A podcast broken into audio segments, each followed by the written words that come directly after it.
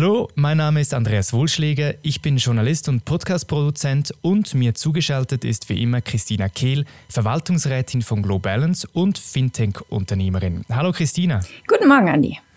Christina, kennst du den Science-Fiction-Roman Dune? Also ich interessiere mich sehr für die Zukunft, aber Sci-Fi ist so gar nicht mein Ding. Erzähl mal.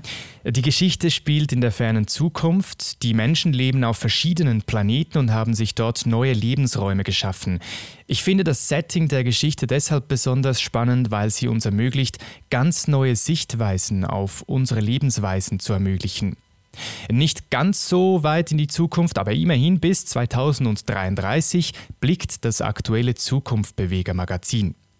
Genau wie der Roman Dune erkunden wir in der neuen Ausgabe die Lebensräume der Zukunft. Das Magazin nimmt das zurzeit wohl wichtigste Zukunftsthema auf, nämlich die künstliche Intelligenz. Christina, in Anbetracht deiner tiefen Einblicke und deiner Vorreiterrolle in der digitalen Transformation, wie setzt du die generative künstliche Intelligenz in deinen Projekten und Initiativen ein und welche Erfahrungen hast du dabei gemacht?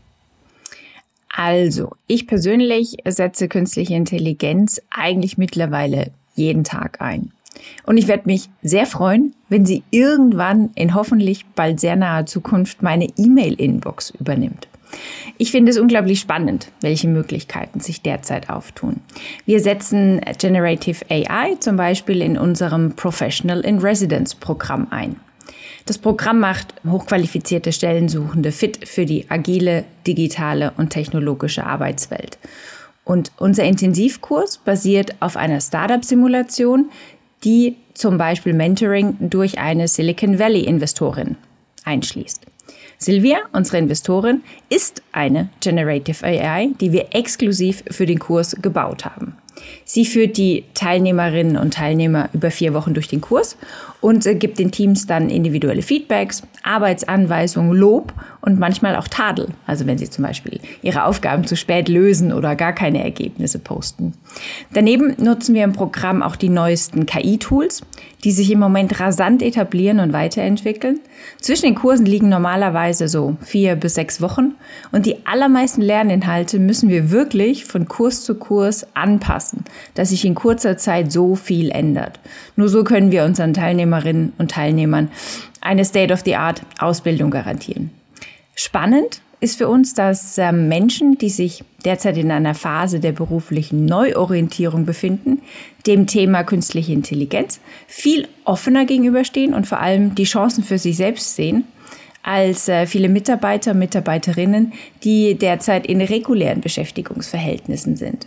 Die intrinsische Motivation, sich proaktiv für neue Themen wie zum Beispiel KI zu interessieren, wird in der Arbeitswelt der Zukunft einer der wichtigsten Erfolgsfaktoren sein, aus meiner Sicht. Ja, ich sehe, KI ist äh, nicht nur ein Buzzword, sondern wie du es gerade erläutert hast, auch wirklich Teil äh, von Kursen, von Initiativen, die du jetzt auch selber initiiert hast und deine Teilnehmenden auch rege brauchen.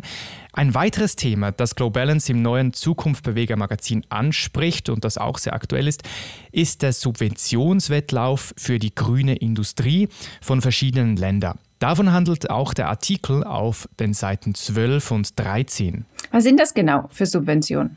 Die EU will zum Beispiel 660 Milliarden Euro bereitstellen für die klimaneutrale Industrie. Damit will man bis 2050 der erste klimaneutrale Kontinent werden. Aber auch die USA und China investieren in den kommenden Jahren je einen dreistelligen Milliardenbetrag, immer mit dem Ziel, klimaneutrale Firmen anzuziehen.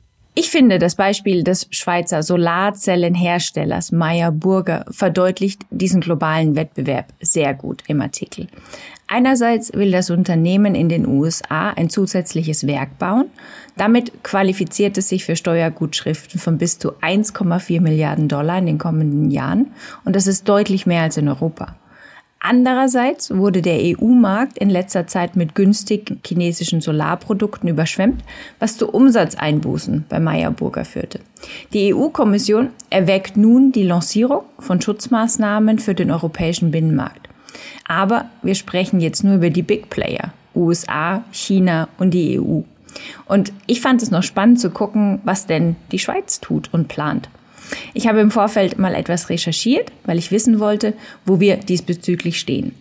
Gemäß Swiss Banking und BCG erfordert die sogenannte Klimatransition der Schweiz in den nächsten 30 Jahren Investitionen von insgesamt 387 Milliarden. Das wären im Durchschnitt ungefähr 13 Milliarden pro Jahr. Und das entspricht rund zwei Prozent des jährlichen Bruttoinlandsprodukts der Schweiz. Ein weiteres spannendes Thema im aktuellen Zukunftsbewege-Magazin widmet sich dem Essen. Denn wenn wir eine klimaneutrale Welt anstreben, müssen sich unsere Lebensmittelsysteme zum Teil stark transformieren. Der Artikel geht unter anderem auf die Entwicklung alternativer Proteine ein, also weg von der Fleischzucht hin zu mehr Fleischersatz. Denn ein Treiber für den Klimawandel ist das Methangas, das in der Viehhaltung in großen Mengen freigesetzt wird. Christina, wie stehst du zu Fleischersatzprodukten? Also du hast recht, Andi. Es ist unglaublich interessant, welche Entwicklungen in diesem Bereich derzeit stattfinden. Persönlich finde ich die Forschung, die dahinter steckt, beeindruckend und wichtig, gerade wenn man an den Klimawandel denkt.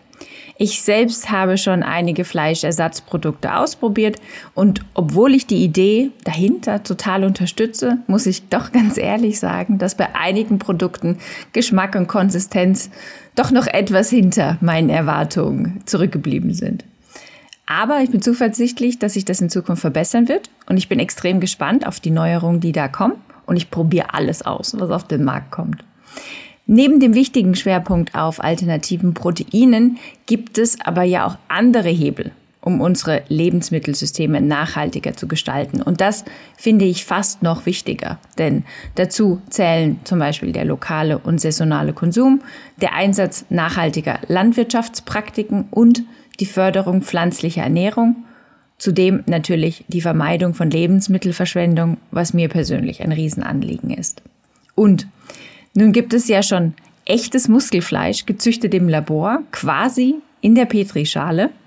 Würdest du ein Steak aus dem Labor essen, Andi? Ja, unbedingt. Wenn es gleich schmeckt und es dieselbe Struktur hat, finde ich das super. Ich bin bei Fleischersatzprodukten wie etwa Beyond Meat oder Planted eher zurückhaltend, da diese Lebensmittel schon sehr stark verarbeitet sind.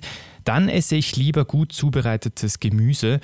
Und wenn ich nun ein Fleisch aus dem Labor essen könnte, das klimaneutral und ohne Tierleiden erstellt wurde, fände ich das schon sehr interessant. Wie sieht es bei dir aus? Würdest du das essen? Grundsätzlich finde ich es immer spannend, Neues auszuprobieren. Deswegen Laborfleisch, bring it on. Und ich habe auch schon einige Alternativen zu traditionellem Fleisch ausprobiert. Seitan und Paneerkäse stehen zum Beispiel regelmäßig auf meinem Speiseplan. Und ich muss sagen, beide haben mich geschmacklich wirklich überzeugt. Aber auch Kichererbsen und Linsen zählen definitiv zu meinen Favoriten und die sind sehr vielseitig und super, weil sie eine tolle Proteinquelle sind. Jetzt mit Tempeh und Tofu bin ich noch nicht so richtig warm geworden. Die sind für mich geschmacklich und von der Textur her nicht ganz so spannend. Und auch bei mir gilt, je weniger verarbeitet, desto besser. Christina, lass uns zum Abschluss einen Blick auf das Jahr 2033 werfen. Inspiriert von der neuen Ausgabe des Zukunftbewegers mit dem Titel Lebensraum Zukunft. Wie siehst du unser tägliches Leben in zehn Jahren? Also ich glaube, wir brauchen ganz generell mehr positive Zukunftsvisionen und Utopien.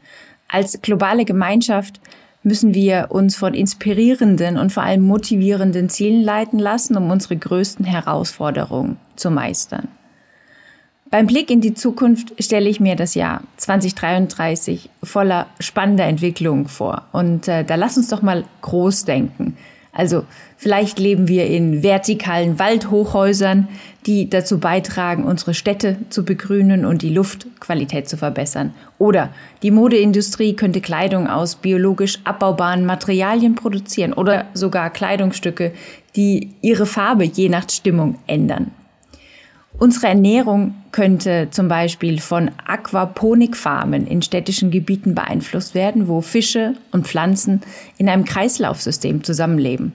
Und stell dir vor, wir könnten mit Hilfe von Augmented Reality Geschichts- oder Geografieunterricht direkt an historischen Orten erleben oder Lehrpläne ganz individuell auf die Stärken der Schüler und Schülerinnen anpassen. Und was wäre, wenn unser Zuhause Pflanzen und Mikroorganismen integriert hätte, die gleich dann die Luft reinigen und unsere Gesundheit fördern. Es gibt so viele faszinierende Möglichkeiten und ich bin wirklich sehr gespannt darauf, welche von ihnen Realität werden. Mehr zu diesen spannenden Themen und darüber hinaus lesen Sie in der aktuellen Ausgabe des Zukunftbeweger Magazins, beispielsweise im Artikel zur künstlichen Intelligenz auf den Seiten 16 und 17 oder auf Seite 22. Da erfahren Sie das Wichtigste über die neue Technologie des 4D-Druckes.